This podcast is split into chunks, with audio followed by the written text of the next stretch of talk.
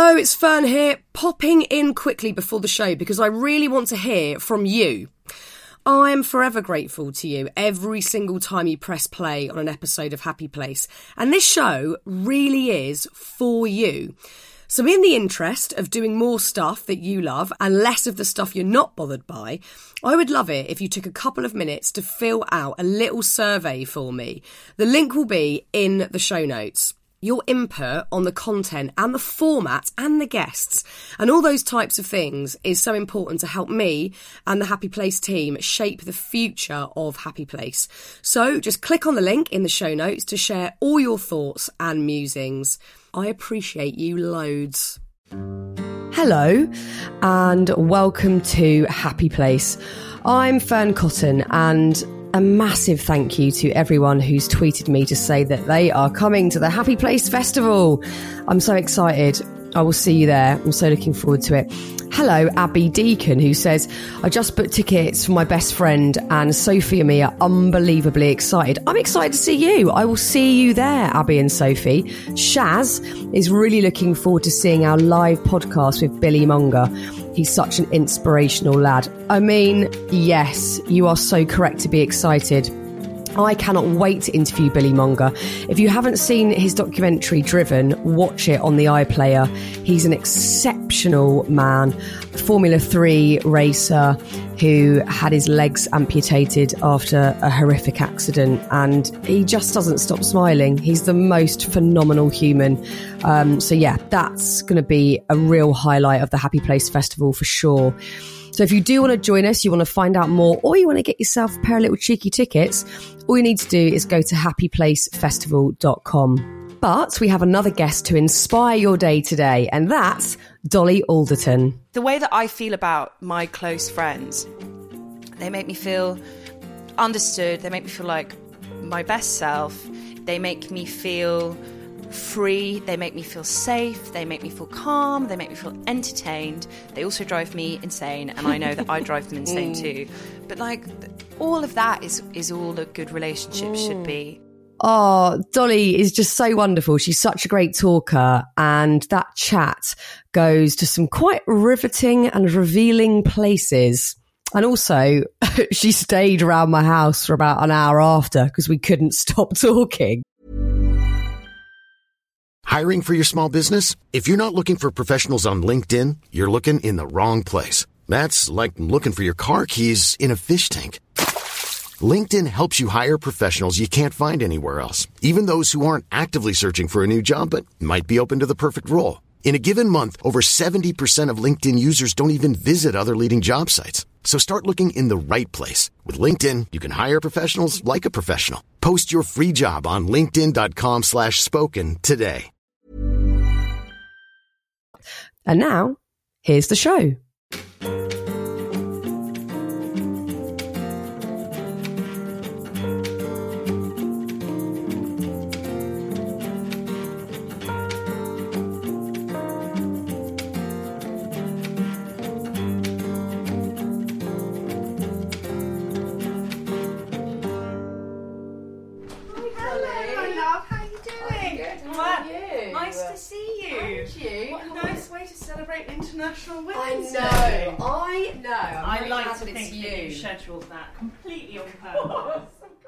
Dolly, I'm I'm so chuffed that you're on the podcast today. I'm I not love only, your podcast. I'm well, I love to be here. yours. I'm a massive fan of your podcasts, plural, and also I adored your book, Everything I Know About Love. Um, Oh, thank I'm sort of equally as fascinated, intrigued, and curious with love and relationships, and and always have been Mm. like yourself. Looking back to your younger self, Mm. if I go back to kind of when I first started, not necessarily fancying boys, but at the moment where I really kind of thought I want to be in a relationship, I didn't obviously know what that meant, but Yeah. you know, that first moment you think I would like to have a proper boyfriend. And I think I assumed that I would then morph into a new Fearne who was Totally. a different person altogether and was Yeah. a bit cooler, a bit more exciting. When you first kind of had that moment of I, I want a boyfriend, what were you sort of looking for out of that relationship or that moment? I think what I was looking for, I totally thought I would be a brand new person. I thought the adoration, I thought it would be like um, completely unquestioned and unlimited adoration and love. Mm-hmm. Like there, I would, ne- I would be flawless finally because I had the love of this other person. Yeah. They would never have an issue with me. Mm. I would never make mistakes. I would be perfect. So I think I was looking. I think I was basically just looking for adoration. So funny when I think about how I was such a fantasist when I was a teenager, like true, proper, almost like it, like all teenagers. Are Yeah, I was the same. Yeah. But to a point where I do wonder whether it was like almost a personality disorder to the point to the point where like when I try and recall my teenage life I just don't really remember any of it. Like truly I don't really remember any of it. Mm. What I do remember are all the things I imagined. Yeah, the daydreaming. That is vivid, like Yeah. so vivid to me, all the stuff I dreamed. But my external world, I just don't really remember any. I relate to that massively. But I often think now, because, you know, when you're an adult, it can all be quite serious sometimes. You know, we're working or we're parenting or we're trying to do better at something or improve ourselves, whatever it is. Everything can be quite serious. And actually, I don't daydream much anymore. And I Oh, sort of wish? I did. Yeah. I do a little bit, but not like when I was like yourself as teenagers.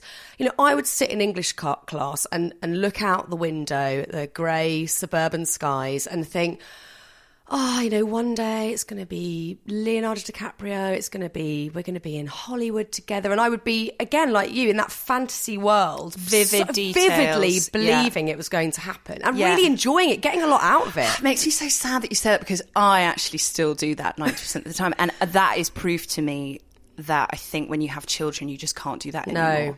Anymore. I think that's a real luxury I have as a childless woman that you, I can just like my reality is demanding in a way, but it's not demanding in that in that I have to like keep people alive. um, so I think that I can still have that space. I still do it now. I, I mean, I find life really overwhelming. I find it very difficult to cope with the reality of life. And really, I think that's what my book was about. It was about a girl who just couldn't face reality, mm. really, and kept trying to find these kind of back doors of escape. Like, how can I avoid the mundanity of adulthood that everyone else seems to have to go through? I can't, I find that too much. I don't want to mm. face that stuff. How can I drink or shag or dream my way out of that adult life that everyone else is doing. And that's why I had anxiety, I think, so I was always trying to control realities that I found too painful. Um, but that started, I mean, that continued all through my 20s. I remember, I was thinking about this the other day.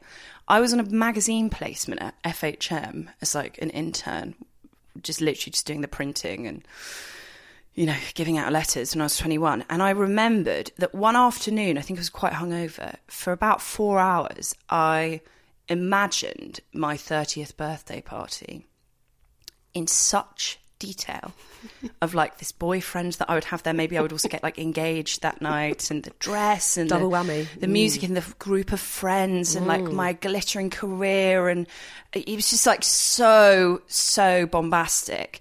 And I remember so embarrassing. I remember imagining the speeches that people would give about Oh, me, yeah. and I cried at my desk. Yeah, almost like you In sort of floods, died. yeah, Yeah. in floods of tears at mm. my desk at FHM because I was mm. just imagining. Wow. And, And was that- your yeah. 30th like that? No, no, it wasn't like that at all. But no, I still do go to that place of escape. I've I've actually had a really bad flare up of anxiety the last week, and it is amazing to me that I read once that basically the coping mechanisms mechanisms that we develop very young. Norm, mine, I think, was about seven. Um, I think it's actually when you have your first taste of like any form of trauma when you're a kid, be it grandparent dying or whatever. Um, the coping mechanisms that you develop then, for most people, that unless you actively try to change them, that will be your coping mechanism for life. And I've realised this week when I've had been like pretty shaky and panicky and and not feeling good, I constantly will be like in the shower thinking about ah, I don't know winning a BAFTA or whatever. Yeah, but It's just that- how I Cope. I think that's.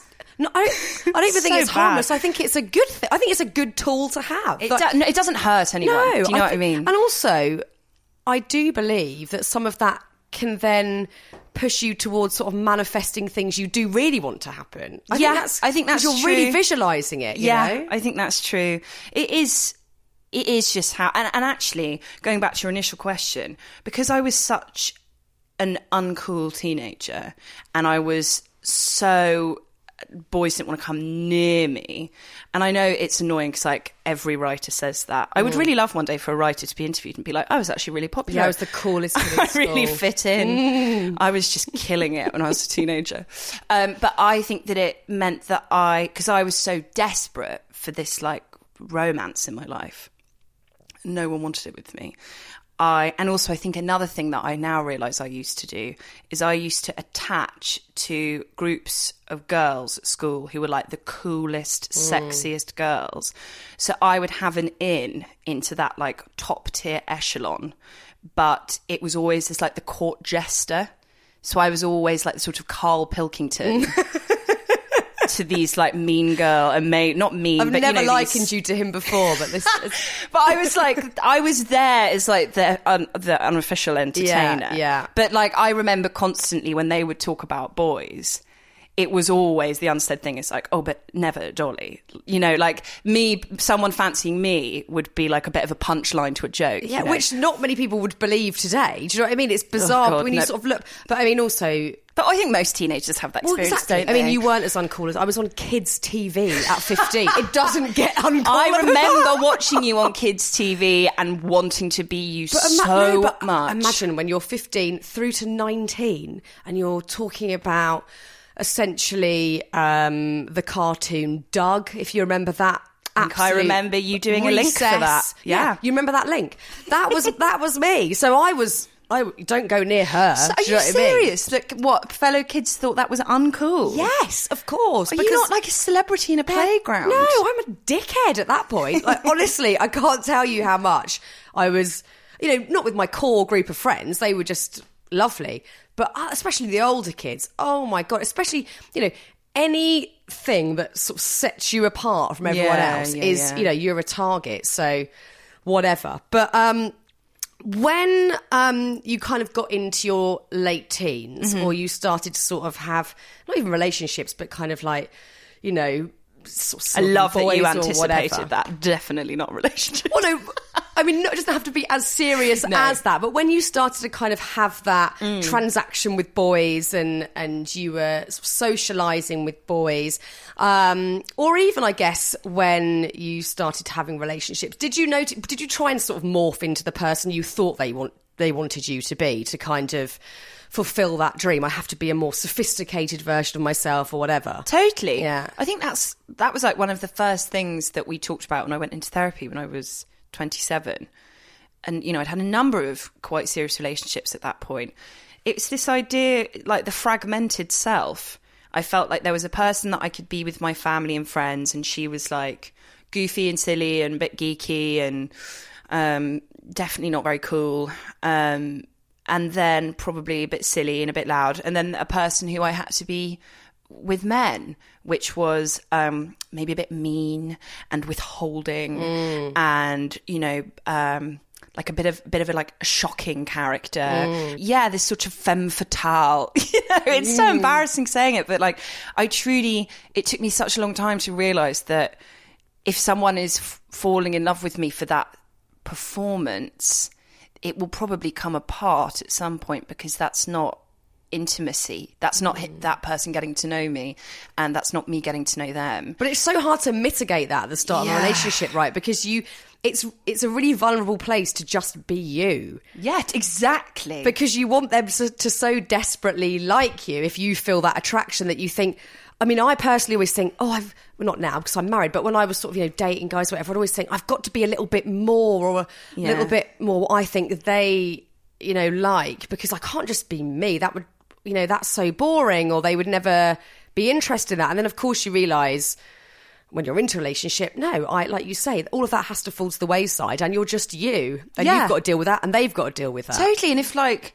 if all your friends and family can can see you for all you are, like all your good intentions and all your flaws, if they can see that and love that about you, the chances are there might be someone of the opposite sex mm. who can see all of you and and you know f- love that about you too. Mm. But yeah, it's it's I, I I don't know if men feel it as much. I do think that it's quite a female anxiety. The, there's a writer that I love called Jill Soloway, and she's written about this extensively. She calls it the divided female, about how we have to kind of there's one side of us that's more intellectual or comedic or cerebral that that men can engage with separately to another part that has to be like sexy and feminine and nurturing and providing. And basically the work that we have to do now is is connecting the two and feeling mm. comfortable with the whole female you know? Mm. One doesn't negate the other. Mm. Um women contain multitudes. Of course. and it's something it's something that i'm still learning Yeah, well, it's hard. Yeah. and it, it- you know, I don't think it's exclusive to relationships. It's kind of hard in a lot of situations in Exactly, with in work. life with work yeah. to kind of show up and just be you and the complexities that lie within your own personality. It how, is- where, how are you with that now where do you think you're Um, much better. I mean, obviously, I don't have to luckily sort of worry about the dating thing now because I don't know how I would deal with it with dating apps and you know I didn't deal with any of that and that terrifies me and sort of my younger cousins and stuff who are dealing with that. I just think, oh my god, what a minefield. But I think with work. I am a different person completely to how I was in my 20s, mm. where, you know, in my 20s, I, again, s- similarly in relationships to my working situations, I didn't think I could just be me and that people Yeah. would accept that and go, oh, yeah, we'll hire you because of the actual authentic parts of your personality. I would always try and be a little more this or that. And then, certainly, as soon as I'd written happy, I just thought, so I just want to be myself and see what mm. happens. And mm. you know, what have you got to lose? Really, I've tried that way, and it doesn't really. I've done it for twenty years or whatever. It doesn't really work. So let's try just being me. And now I get a kick out of it, even if it doesn't go well. I think, Yeah. yeah, but I was really, really me at work today. Yeah. I told the absolute truth, and I, I lied for. I didn't lie, but I covered the truth for years. So I think maybe you know for me it might have been delayed because i had a strange career but i think with age and also because i don't want to seem patronizing to people in their 20s or even teens who are like no i'm me all the time now because they, some they people might. are, some people yeah, are yeah. but it took me until i was in my 30s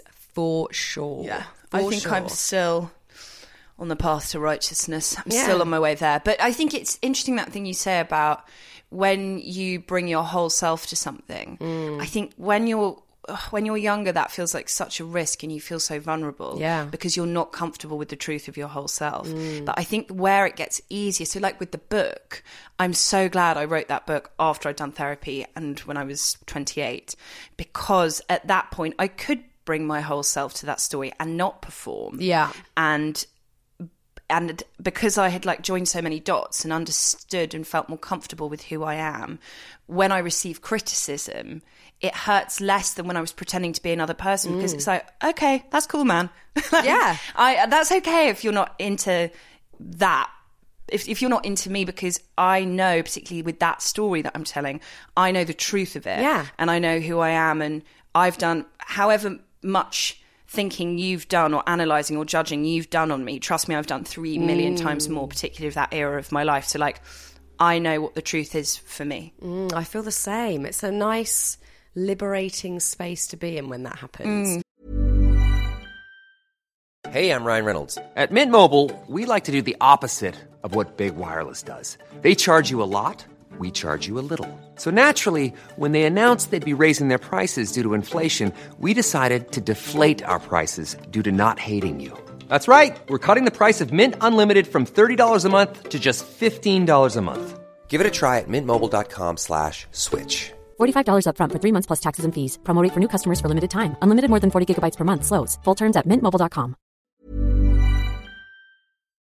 Looking back at your relationships that have felt long term, can you notice different stages within that sort of relationship journey? You know, there's obviously that crazy lusty bit that we all feel and it's intoxicating and Yeah. full bodied and you know, just Full body. That's Yeah. the word well, it just it. sends you loopy, doesn't Every it? sip, It's a great. new high. It's Yeah. great. Yeah. But you know, obviously then it has to transition into these different spaces as we go along. Can Mm. you kind of see what your patterns are and, and, and what usually happens in those scenarios? Yes, so I'm not good at the transitioning. Right. You want that heady bit all the time. Yeah, I mean, I I don't anymore because I've I've done so much kind of reading and thinking and talking about this.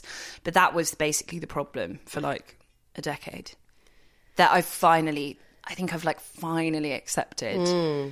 that that period is. I kept trying to find these like backdoor ways of like how do I keep that feeling, which is basically a feeling of insecurity. Actually, I think Really? boil it down, yeah, of like how do I keep this going? Uh, why does he like me? Does he still like me today? Will he like me tomorrow? That that's really So you like the drama of it. That- totally, Yeah. totally. I mean, weirdly, I just don't have any space for that now. But for a long time, but weirdly saying that though, it's it's funny how like old bad habits get so ingrained. Oh, yeah. 'Cause I start. I took like eighteen months off dating, and I started dating again a few months ago. And I do. There was one guy that I met who I really, really liked, and it would have just been that, just total excitement, drama, insecurity, tears, uh, fear. You know, it, all that stuff that I thought was romance when I was younger, and I, I just had to say goodbye to him after like a month. Mm, good for you. I know, but it was weird because there was this old girl in me that was like mm. really wanting to lean into it. And I mm. really had to like talk her down. I know I sound mad saying that, but like No, I re- totally get really felt this person like almost like wanting to like an alcoholic like reaching wanting to pick up a bottle. I really felt this girl being like, "Oh, but it's fun and life is so boring and you need a bit of an escapism and a bit of a kind of mm. multicolored full-bodied experience to take you out of the dreary obligations of a very very busy work life at the moment." And I was just like, "No, no." but it was hard to shake off because actually what what I've seen with my friends who are in very long term relationships or married or with children is that that initial it's basically hormonal isn't it Yeah. that will it has a about 6 months maybe even a year lifespan if you're lucky and then it disappears there's there's literally nothing you can do to No. sustain that in a real It way would be weird if it just It would stayed be- like that and would be- completely unnatural and, fake and Yeah. exactly. But another type of th- other types of thrills can come in. So like I've seen two of my best friends last year had a baby together and I've seen them even though their life in a weird way is kind of less romantic than ever in terms of they're living in the country. It's like very long dark nights mm. together in silence. They tell me or watching the telly or feeding the baby or whatever. Mm, rings a um, bell. Yeah, even though I see that the real kind of romantic excitement of their of of their kind of couple identity that I know them for has gone, I see this other like intense romance in their relationship now, which is the way they've fallen in love with each other as parents. And I know that sounds cheesy, but truly it's I've never seen them more in love. Mm. And I think that you I think basically relationships contain so long long term relationships contain so many miniature relationships within that. Oh, you're so right. It's you know, it's all little sort of steps, I guess. Not that you're going up or down or anything, but just kind of like little moments where you do perhaps feel you know, I certainly feel that with my husband through experiencing different things and whether that being, you know, our kids and my stepkids or getting married after I had my first kid. But you do have bits that kind of tie your knot a bit tighter almost, Yeah, you know. yeah, and it's exactly. It's a nice feeling. So so when you've been in um in a long term relationship and you've had that lusty bit, at what point can you normally start to sort of let your guard down a bit? And that doesn't mean, you know, that you're taking a dump in front of them, but that you are, do you know what I mean? You are slightly more like relaxed. You're not wearing Yeah. makeup to sleep or whatever, you know, you're kind of slightly more, this is me, this is who I am. Does that take you a long time? I've never ever been in a take a dump relationship. Have you? Well, me and my husband literally, I mean, he's seen me push babies out of my vagina. It's It's just, there's no, obviously- There was I was in a birth pool. There was shit coming out, all sorts. Do you know what I mean? There's. I, think we're at a point now where we're just. I mean, I wouldn't like do a poo if he's taking a bath in No, the no, no, that's room. what I mean. You're not that- But I would definitely be like, I'm just going for a poo. See you in ten. totally fine. but as in, I do hear about these couples where it's like one's in the bath and one's No, like I'm taking not. a shit, and I, just can't. couldn't. I, I would get stage fright and it would stay up. I just want to make sure, Fearne, um, we're on the same page. Beyond the practical element of like expulsion, Yeah. it's not. It's not great. It's not a great dynamic. It's dynamic. not a great. But even with like my friends and my family, I wouldn't do that. No, Maybe I I'm wouldn't. just quite, I don't know, uptight. No, no, I feel the same. I will fart. I will completely fart. I really don't mind that. And he will fart. And that is that is fine. That is absolutely fine. And we're kind of we're comfy with that now. Yeah, Whereas I- I, have got a friend who's been married for ten years and she has never ever farted in front of her husband. Yeah, Ever. I'm, I'm more like that. really. So I admire bad. that. No, because I think that basically I just have a huge fear of intimacy. To to answer your question, I think uh, it's difficult because I, I haven't. I feel like I've made a lot of connections with things, and I've theorized a lot of things, and I've kind of been quite academic about how I think I've messed up in relationships or, or entered unhealthy relationship dynamics in the past, and a lot of it is just absolute fear of vulnerability and and closeness and intimacy with someone. That's really the issue with me. But like, I'm- I'm not in a long term relationship now, so I haven't really seen something I, I realized when I was doing therapy is it's very easy to do the talking and the theorizing. Like you can do a really convincing performance of that and think that you've really grown and matured and moved past bad habits. But it's not really until you're putting them into action whether you can see that that you've really mm. absorbed them into your kind of they've fused. But into you have because you just said you know you you let that Yeah. one chap go because Totally. you felt you recognised okay I know that I'm doing what Dolly normally does at the start of Yeah. this and that's not for me now. So do you think you know whatever other hurdles you face in that way you'll be able to sort of take that step back and go you know what actually because it's hard because you do get so carried away with this it is the most beautiful feeling in the world Mm. and it is so hard to have control you know running alongside that feeling Yeah. because it is wild and it is free and you want to enjoy it. That's the Yeah, problem. exactly. That's what I've really noticed since going back into dating. But the other problem is as well is that if you obsess too much over that headiness at the beginning, for me as someone who has a fear of sort of close intimacy, that weirdly can be a way of keeping someone at arm's length. Do you know what I mean? Mm. yeah. Like the, that sort of like the the accoutrements of of romance rather than actually like getting close to someone. Like interestingly, when I was younger and I would fantasize about boys, normally it would never be like anything about them. It would mm. always be about how much they loved me. yeah yeah Which isn't really about connecting with someone. That's just about wanting adoration. So it's hard because you want to be cognizant of all that and you want to weight stuff in reality and you want to fall in love with your eyes open. But then also you don't want to be so po faced about it and so cautious mm. that you miss out on that beautiful freeing feeling Yeah. and actually i think that's the real challenge of dating in your 30s and i've Yeah. spoken to a lot of other people who said it is just different to your 20s that you are you're more you- conscious You're more conscious, and you don't have loads of time to waste, particularly if you want to have children. So you just you feel like you're more aware of stuff. You can't lose yourself in things maybe as you did when you were younger.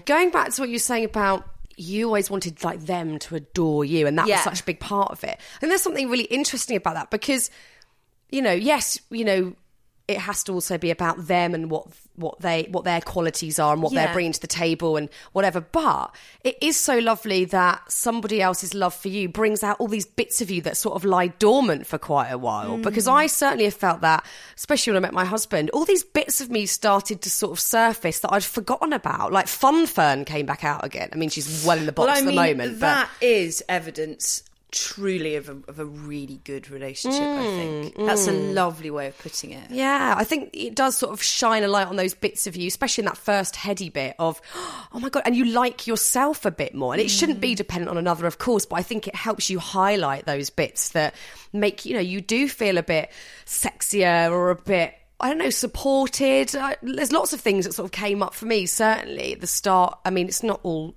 there now. But at that beginning bit, I think, yeah, it does kind of bring out all those lovely bits of you. And maybe that's the feeling is like you want them to adore you because that helps you in turn highlight all those good bits about yourself. Yeah, and I think for ages, because I was in so many really, really t- like dysfunctional relationships, mm. I f- felt that a relationship meant closing bits off rather uh, rather than opening things up. So I thought a relationship meant like saying goodbye to things and making sacrifices, and basically like more and more. I realised that a good relationship should just be like a really good friendship. Yeah. With some shagging. With a bit, it helps. That truly, I think that's like the formula. Yeah. And I know that sounds like so basic, like I'm kind of woman splaining love. But I think f- for so long I felt that a romantic relationship had existed in this paradigm that was like totally different to all other relationships. Mm. So the rules of a romantic relationship and the way that it worked and the roles that you had was to- was like this own autonomous governing body and nothing like friendships and family. The way that I feel about my close friends, they make me feel understood. They make me feel like my best self. They make me feel free. They make me feel safe. They make me feel calm. They make me feel entertained. They also drive me insane, and I know that I drive them insane too.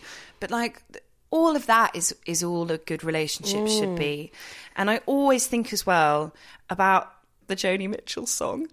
That's taken me about half an hour to quote Joni Mitchell. Is that a record? Yeah, normally six or 10 minutes. called All I Want. And that, for me, the lyrics of that song are an absolute manifesto. And I believe in it more and more as I get older of what love should be. And some of the last lines of it is just, I want to make you feel free. And that's what I think really love should do. It should mm. never make you feel tied down or fragmented or like you have to close parts of yourself Absolutely not. It should make you feel open and um and vulnerable in a good way and understood and open like the world should suddenly feel bigger. So, so previously, your perspective on relationships, where do you think you got that from? Is that just sort of culturally been fed to all of us? we've sort of been indoctrinated from by watching movies, or you know, where do you think you kind of got that sense of of how a man should should be in your life? I think it's a number of things. I think going to an all girls school really didn't help. I think I, I literally like had no contact with boys my age until I was 16. Mm.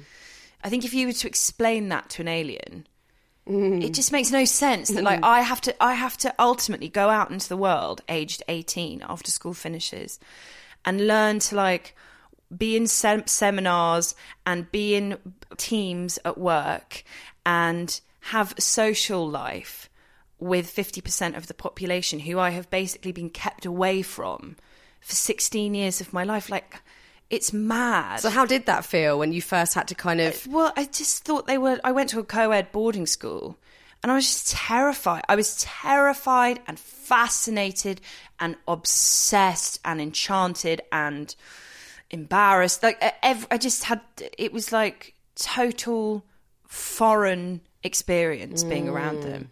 And I think that that has cast a really long shadow for me. And actually, I took loads of girls who went to all girls school have messaged me since they read my book and very kindly and generously told me that it when the, when I kind of in the book I kind of analyze how I think all girls school has impacted on the way that I relate to the opposite sex and loads of them had said that it was like reading that helped them join the dots a bit as to why it's something they struggled with so much. And then you add in the fact that you and I grew up with the first way the first kind of format of relating to boys was online, which is mm. even more disconnected. So it makes them feel like even more other to you. Mm. So I think a lot of it's that. And then I also do think that, you know, I'm like a love junkie in terms of like a rom com and fairy tale nut. So I think that probably indoctrinated me with some pretty kooky ideas. Because the online thing, because I was listening to one of your podcasts with Vanessa Kirby, and I know that you know her very well, and you were talking about the sort of MSN days, which I swerved because I'm that bit older than you. So I, I remember the only sort of weird contact I would have with boys. I had a sort of boyfriend when I was about 15, and he, and I would sort of page him, sort of ring a lady and Yes! say. Can you say, hello, Tom? Can you meet me tomorrow at two by Yeah. the local Tesco? You know, and, and this woman would have to sit there and type Yeah. it. And then, it, I mean, kids listening to this now will go, I'm sorry, what? Yeah, me and Farley was used that? to do this. Yeah, and then you'd have the pager literally hooked onto your waistband, and it would buzz. Yeah, I mean, I didn't even have one. He just had one, and I had no way of knowing if he could get back. I mean, it was ludicrous, the whole thing. But the MSN thing and how I watch my stepkids now, and they're constantly on sort of Snapchat and or just texting, but they all know what each other are doing constantly. There's no sort of mystery, I guess, anymore. And I. I I guess I sort of nostalgically feel like that's a bit of a shame for them, Yeah. and also wonder how that hinders them in in this new crazy world of communicating with each other within starting relationships with whichever gender you desire. I've- mm. I'm sort of scared for them. It's bonkers. Do you know what else as well? Just going back to what you said about the pager and how you would like transmit to him, but you, you he couldn't transmit back No. to you. I interviewed Sharon Horgan and she was talking about um, this fallout that she had with a friend when she was a teenager, and this would have been in like the nineties, uh, early nineties, and she said that she was meant to meet her at a party and then the girl didn't come or whatever and then she wrote her this long letter from Germany. And I realized that like one of the reasons I think that my generation we're so flaky and we're so self-obsessed I'm really bad for this in terms of like constantly cancelling or not turning up or taking a night in for self-care or whatever and just like not being at someone's really important evening where they need you. I think a lot of that is engendered by this idea of like everyone being accessible to each other all Yeah. the time. Whereas when you're paging someone, like I think that this very old fashioned sense of loyalty Yeah. that I really see in my parents of like when you say you go to somewhere, you go there. It's probably created from the fact that they grew up in Mm. A so time. Mm. where you can't stand someone up or ghost No. someone No. because you can't just like go see what they're doing on Instagram or feel like you have this vague connection with them. No. If you say you're go, go meeting at the bar at five, You better bloody be there. you've got to be there. Yeah, I had tons of first dates like that where you'd go, I hope Yeah. they turn up. And if they don't within an hour, I'm just going to have to go Yeah. because they're not showing up. Um, I was sort of rereading quite a lot of stuff before uh, we met today um, on love and relationships. And two interesting things. The, f- the first thing that I was sort of new to, sadly, and I don't know how this bypassed me, was the five languages of love Love language, yeah. And just really sort of looking in depth at how that relates to my life. And, and what I found really interesting is how each of us will need a bespoke way to be told that we are loved or to feel loved. Yeah. And if your partner has a different set of values in that way, that you do have to from the start openly communicate, right, I see that you want me to tell you verbally that I love you every day, but for me to know it, I need action. I need you to be of service in Yeah. some way or whatever. Yeah. And I've never isn't it? Even looked at that and, and it and it really made me kind of sit there and, and ponder on it all when you it's literally like learning a new language. it is. It's Yeah. crazy. And first of all, I was thinking, what's this? This is too obvious. And then when I started getting into it, I was like, oh no, this is the foundation of all relationships and friendships as well. did you work out you and your Oh, husband? instantly. Yeah. I mean, it took like two seconds. Yeah. When you've had uh, an imbalance in a relationship like that, how have you have you dealt with it? Have you communicated it, or have you are you passive aggressive? Do you hold it in? You know, how do you communicate that they're not giving you what you need? to be honest, I haven't been in a relationship for so long. or even dating you know it goes the same for you know you could be on like your third date and notice that there's a big difference in how you explain your feelings to each other because you know looking at me and my husband he he is a really kind of brilliant communicator and he doesn't want me to sort of tell him. Not I don't have to tell him every day I love you I love you but that's that really makes him kind of buzz and he likes that. Whereas for me when someone does something for me and I haven't even asked for it that for me is like whoa you have floored me with your love. Like I can't get over that because I'm such an independent doer. When someone else does it I am floored. And I think you can kind of recognize that really early on in dating that someone is just they are speaking quite literally a different language to you It's weird. I've really noticed it with my friendships growing up. Yeah. That particularly in the last 10 years, I've had to realize how people need me to behave to Yeah. feel loved. I think it's so weird with me because I think i'm i'm you know that when Harry met Sally line Mm. where he says there are two types of women, high maintenance and low maintenance, and she said, which type am I? And he says, you're the worst. You're high maintenance, but you think you're low maintenance. Sadly, I think I am that woman because what I'm about to say is like in one way I'm very needy, but I'm also very, very low maintenance. I always have been. Everyone in my family is like this. Actually, we're all quite autonomous. We all sort of float around in our own worlds. We don't need masses of connection with other people. Basically, we're loners. I think my family is basically a family of lone wolves. And I've had to realize getting older, both with, I've really had to realize this with my boyfriends. Like, oh my God, me and my ex. The, the constant, you know, the thing where it's like in a relationship, every row basically is the same row. Yeah. Like it always will boil mm-hmm. down to one Always. thing. And I remember with my last boyfriend, his thing is like, you don't make me feel needed enough. I don't feel present in your in your life. Mm. And it was just it manifested in so many different ways. But the big one for him was like communication. So he needed communication from me all the time. And to be honest, actually this is on this is with like most of my friends. When my friends are angry with me or they don't feel loved, it's because I haven't been in touch with them. And I've just realized like I, I just don't I just don't need that. I do need that when you're in the pub with me. I do need that on when you're on my sofa. I need you there. I need you present. I need you open and honest about your experiences. I need you listening. I need intense. Like I, I need that communication. Mm. Certainly don't need it on WhatsApp for the following three weeks. No, I, I'm quite Certainly similar. I don't can't need be that. asked. No, but but it's it literally it's no. It doesn't it doesn't make me feel safe and loved. It makes me feel a bit harassed actually. Right. And but but equally, I've had to respect that lots of people in my life, like Pandora, my co-host in my podcast, we've had to really learn this about each other. When I she needs quite constant communication with people that she loves. I like no communication.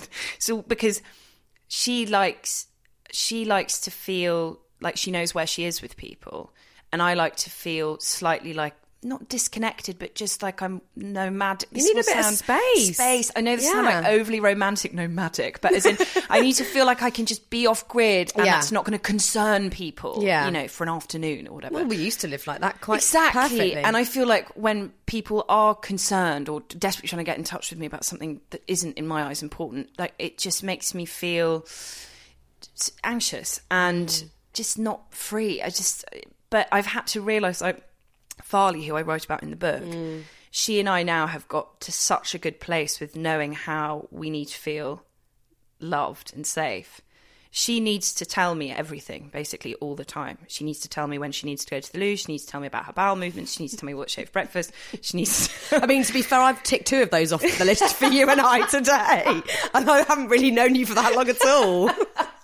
and I feel very comfortable with it. Um, she needs to tell me about like the podcast she's listening to, what she just bought in Zara, funny conversation she just had with the man at the post office. Like she needs to just transmit to me quite a lot, and she she know like I just need all I need to do is receive it to make her feel loved. What I need to not do is ignore it. Yeah. Because that is really selfish. I just need to listen and receive.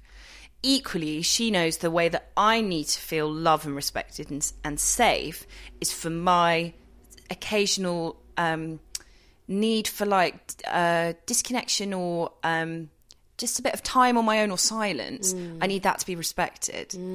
I know that makes it sound like a bit of a dick, but Not she like in a like a small example of this was we had we went away for a girls' weekend together to the countryside, and it was so nice. It was like a blissful weekend with my best friends, like walking and eating in the pub and movies, like my perfect Dream. weekend. I live and work on my own.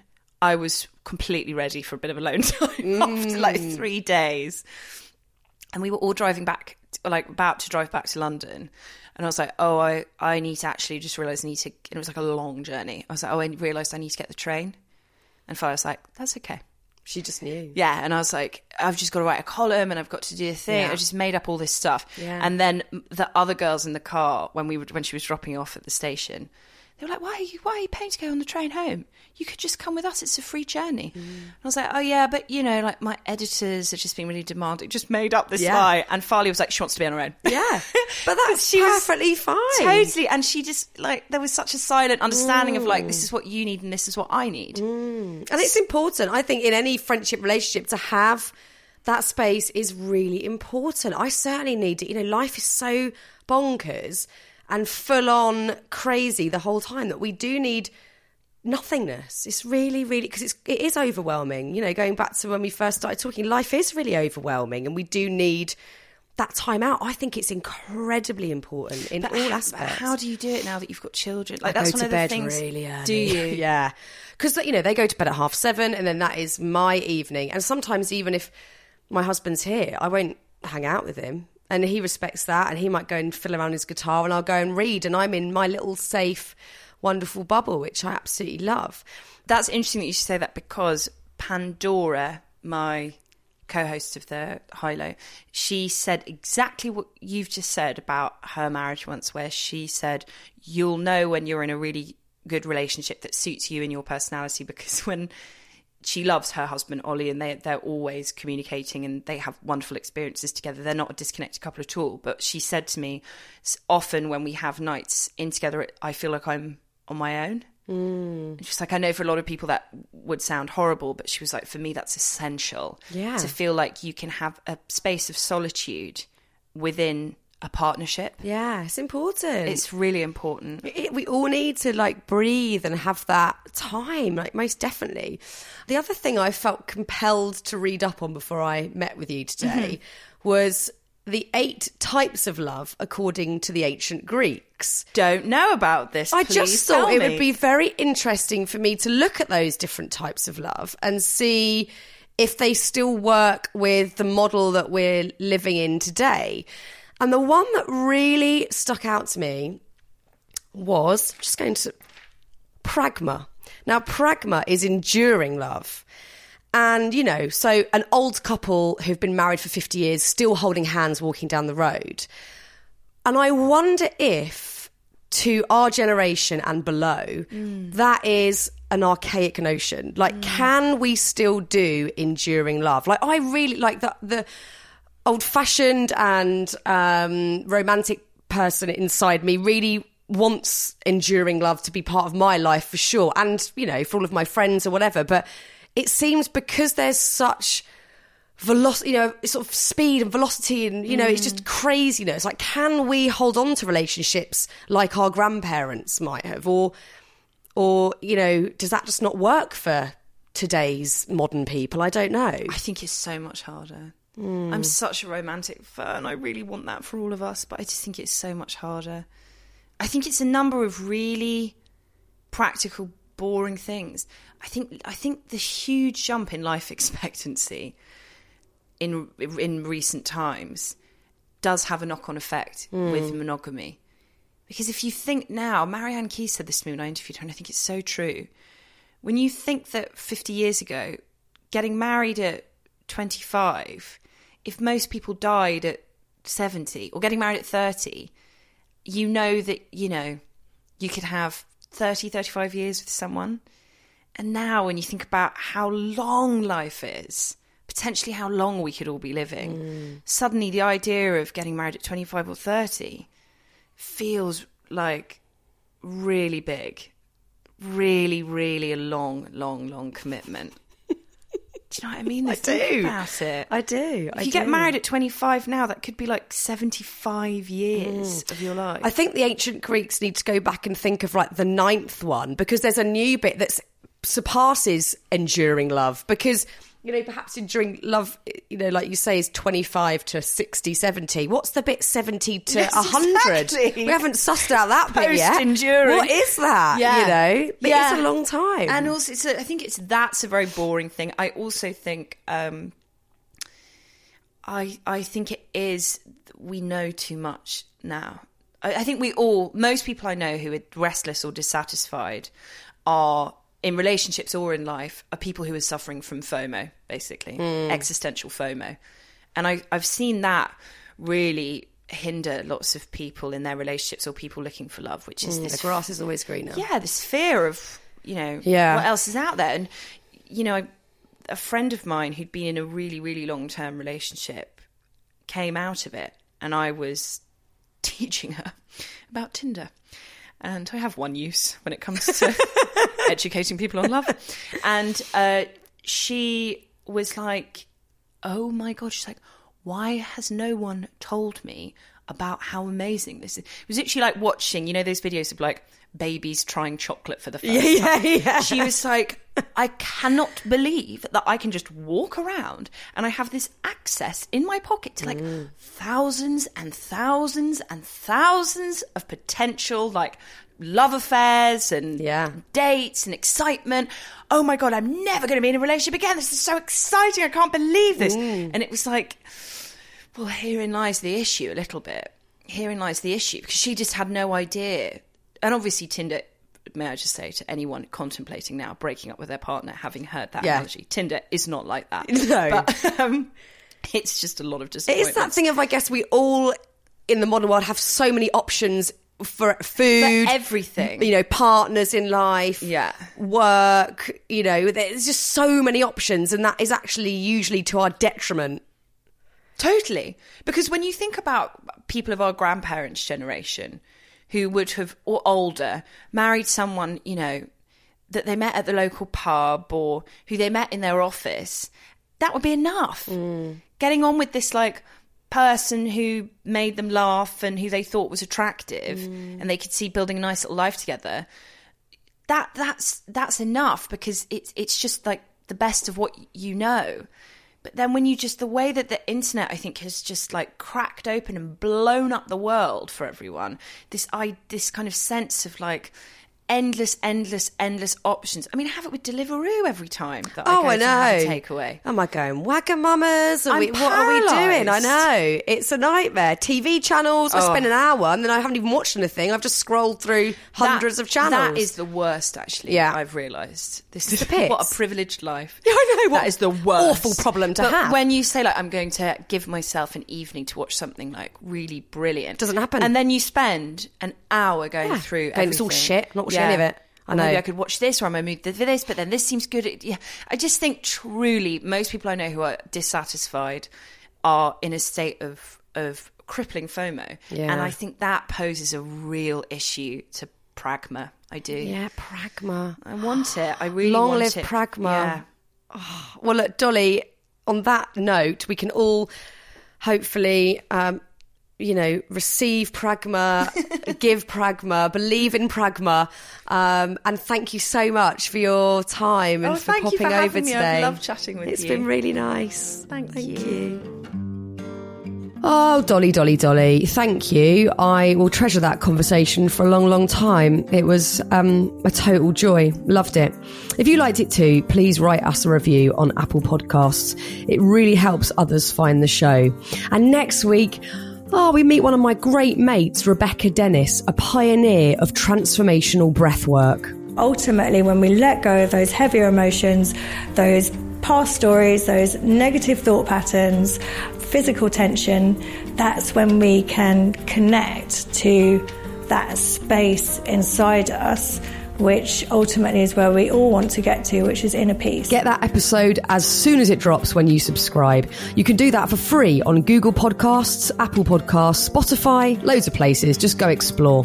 And don't forget, the first weekend in August, we're at Chiswick House for Happy Place Festival. And the 7th of September, we're in Tatton Park, Manchester. So get your tickets from happyplacefestival.com. Thanks again to the brilliant Dolly, to the producer of this episode, Matt Hill at Rethink Audio, and to you, bloody lovely lot, for listening. Ta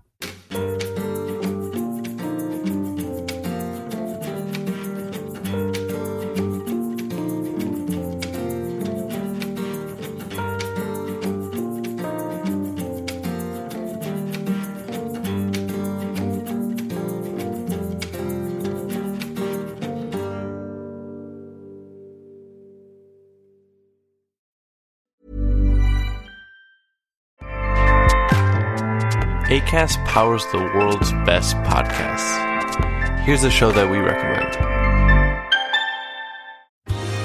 Are you a reality TV junkie? Do you ever think, dang, I wish I had someone to talk to about all the trash TV that I watch? Well, look no further, garbage lover, because Reality Gaze is a podcast for you. Hello, I'm Maddie. And I'm Poodle, and we're the Reality Gaze. We talk about all your favorite unscripted shows like The Golden Bachelor, Love is Blind, and TLC's big, messy behemoth, 90 Day Fiancé. And if you're driving to work, folding laundry, or just pretending to listen to your husband talk about sports, just put on the pod, and you've instantly got two gay besties spilling all the tea and reading these people for filth. So come at us, y'all. Find Reality Gaze wherever you listen to podcasts.